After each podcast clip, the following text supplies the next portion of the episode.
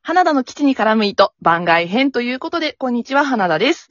えー今回はトークマッチという企画に参加をしておりまして、あの、前回私あのコラボでライブ配信したんですけど、今回は、えー収録の方でのコラボとなっております。えっ、とですね、まあ、今回ちょっとトークマッチで初めての試みということで、3人でのコラボになっておりまして、で、今回ですね、あの、オタクが3人揃いました。というわけで、あの、今回私の枠では、オタクとしての人生というくくりでお話をしていきたいと思います。では早速ゲストの方に入っていただきましょう。桜井さんとししまるさんです。よろしくお願いします。よろしくお願いしますよろしくお願桜井いします。です。ます。です。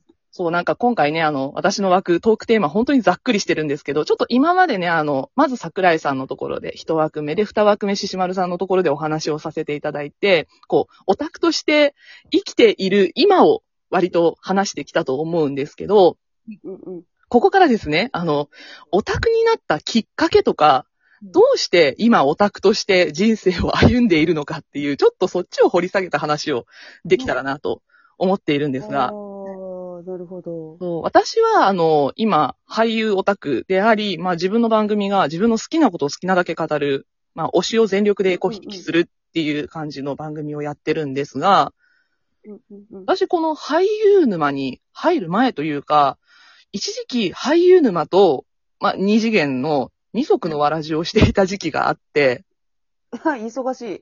そう超忙しかったんですよ。で、まあ、あの、忙しいですよね。そう、お二人は、あの、同人をね、されていらっしゃいますけど、まあ、私もちょっはといそっちの人間だった時期があるので、うんうそう、同人やってたり、レイヤーやってたりとかいう時期があったんで、ん。ねえ、レイヤーさんってすごい。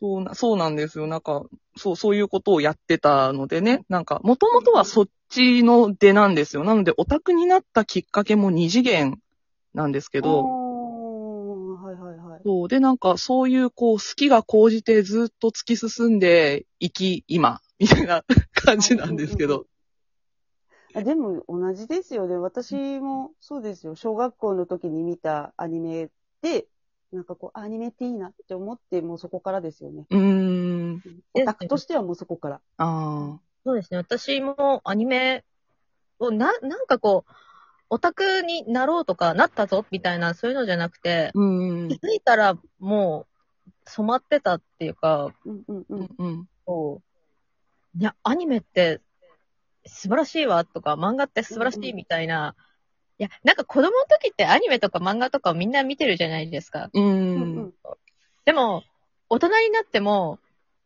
やっぱり漫画とかアニメ面白いなって思った時に、あれこれはオタクというジャンルなのではって気づいたんですよね。あうん。だからももう、おだいぶこう大人になってから、あら、もしかして私はオタクなのって気づいたっていう、ー、うーん、なんか後付けみたいな、私がもう本当に子供の時って不女子っていう言葉もなかったんで、ああ、そうですよね。うんうんうん BL も多分なかったんですよ。八百いだったんですよ。はいはいはい はい。すごい久しぶりに聞いた。そう、やおいって超久しぶり聞い た。消えるって言葉もなくて、自分が不女子だってことも気づかずに、うそのん。男同士の恋愛は普通にあの恋愛漫画の延長線で読んでて、ふーん、こういう恋愛もあるんだな、ふーん、とか思って読んでたんですよ。で、後々になって不女子って言葉が登場した時に、親、うんもしかして私はこれなのかっていう。あ っていううんうんうんなんか後から名前を付けられたっていう感じですね。うんうあ、んそうだね。なんかおしゃれにくくられたって感じはしますよね。不女子って。うんなんかこう。そうそうそうそうそう。最初はね、不女子って、あの、私たちはそういうものを腐った目線で見てますっていう自分たちをさ、その、下げる、うん。そううん。あの、そういう言葉だったので、そう、別称というか、うん。うんそういう感じで使ってたのが、もう今は浸透しちゃってますからね、そういう BL をたしなむ女子のことを不女子っていうふうに、そう一括りになってますけど、うそんう、そうだよな、昔、ボーイズラブなんていう、その横文字じゃなかったもんな。横文字横文字じゃなかっやおいとかね。いや、そう。た。そうね。そんな感じでしたもんね。そうですよね久しぶりに聞いた。すおーなんか、 なんかすごい今、解雇中みたいになりそうだ。ごい。このイニシエのオタク感。もう、もう、もう、いにしえ感がにじみ出てる。そう、にじみ出てる、本当に。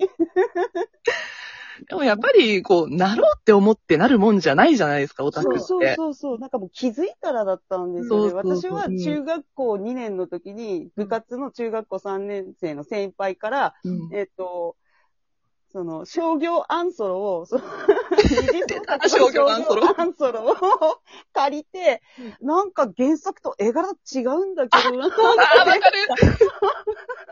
ただそう、そこまでは、まあただのアニメ好き、漫画好きだったんですよ、うんうんそこまでは。うんうでん。も、それを読んでしまって、あれこれ原作と絵柄違うし、原作で、その、原作に出てる A 君と B 君がなんかイチャイチャしてんだよなっていうとこ ろから、私はその、不女子という道に進んでしまったんですよね。うんそこに魅力を感じてしまって。そう最初あれそれを見なかったら多分、オタクのままだった。オタクだけのまんまだったただあけど。漫画とか、うんなんか、あの、なんつうの、鶏、あ、違う、鶏じゃない。ひよこが最初に見たものを親だと思うみたいな感 じで、最初に見たカップリングとかジャンルを、こう、なんか好きになってしまうみたいな。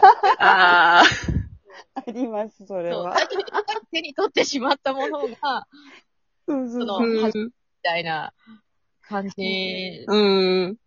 やつはありますよ。だって昔ってなんかこう本屋さんの普通の漫画のコーナーに、その商業アンソロとかもあ、置かそれうてて、そうそうそうそうそう、わわかかるるわわかかるる。うんなんかもう子供だから違いがわからなくて、そうはそいうそはういそう。なんかうちの原作と絵違うけど面白そうだな、みたいな感じで。まさにそれです よ。それを私は先輩からされて、そうこれさ、桜井面白いから読んでみなよ、みたいな感じで貸されて、こう原作と絵違うんだけどなってさっきのお話なんですけど、そううん。それから私はそのオタクであって、そこからちょっと、あの、狭狭いカテゴリーの不女子っていう形になっていったので、うんうん。そうまあ、アニメ好きとか漫画好きとかゲーム好きっていうのは多分昔からずっと変わらないんですよね、オタクとして。うんで、オタクっていう自覚がやっぱり芽生えたのって、そういう自分でそのリアルイベント参加してとかっていう感じになってからですよね。あそあれ。まではただ好きっていうだけ。うんうん。そう。なんかだって、創作までし始めちゃったらオタクだよなって自分でそこで自覚したっていう。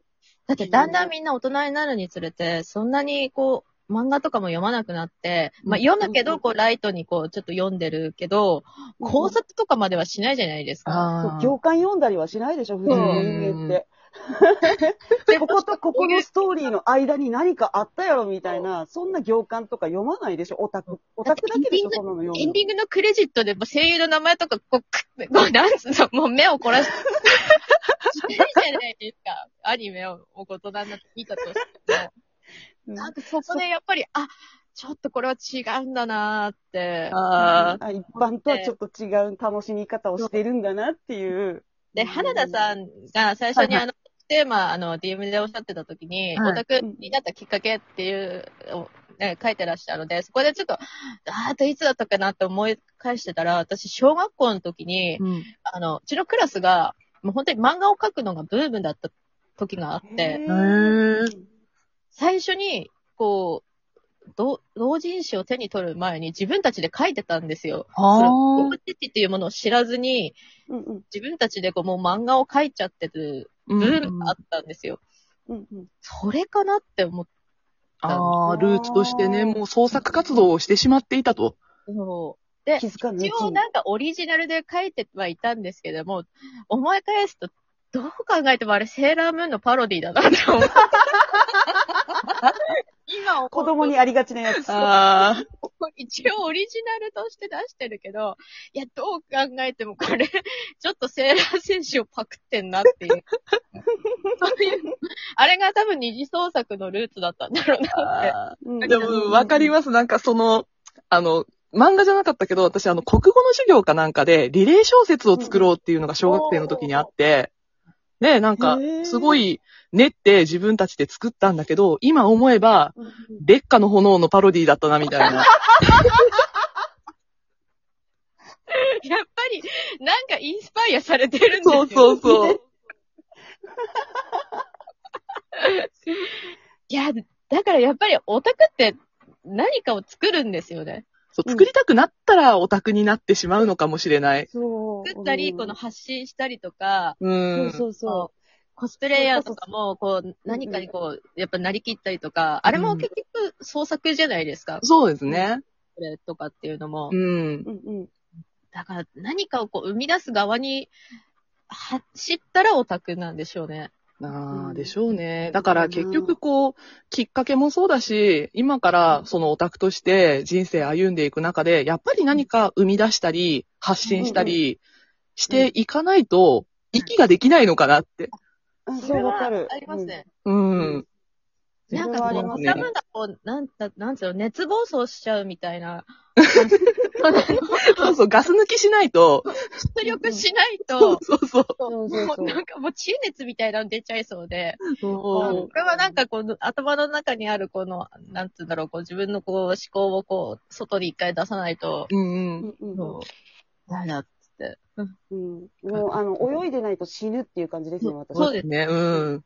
マグロみたいな。マグロだ泳いでないと死ぬっていう。うんなんか私も漫画描いてないと死ぬみたいな感じでうんすね。ずーっあーとだってオンラインイベントとか、例えばもうリアルイベント参加できなくても、私ここ1年で本当原稿何回やってるかわかんないくらい原稿やってるんで、あー書かないと死ぬ海みた外いな に。日本出してるわって思って。あー、なるほどね。うんあーアウトプットしてないと死んじゃうんでしょうね、オタクそうそうそう。って。そうそうまあ、そうそんな感じのところでね、んじお時間がそろそろなくなってしまいますので、あーここで終了とさせていただきます。えっと、この枠の前に、えー桜井さんの枠で一つ目、で、獅子丸さんの枠で二つ目お話をしてます。あの、概要欄の方にリンク貼っておきますので、よろしければそちらもぜひぜひ聞いてください。というわけで今回はトークマッチということで、オタクが3人集まって、オタクとしての人生を話させていただきました。えーお二人ありがとうございました。そうご視聴ありがとうございましありがとうございた。ました。というわけで、えートークマッチについての、えー説明も概要欄の方に貼っておきます。よろしければそちら読んでください。というわけで、ここまで。お相手は、花田でした。獅子丸さん、桜井さん、ありがとうございました。ありがとうございました。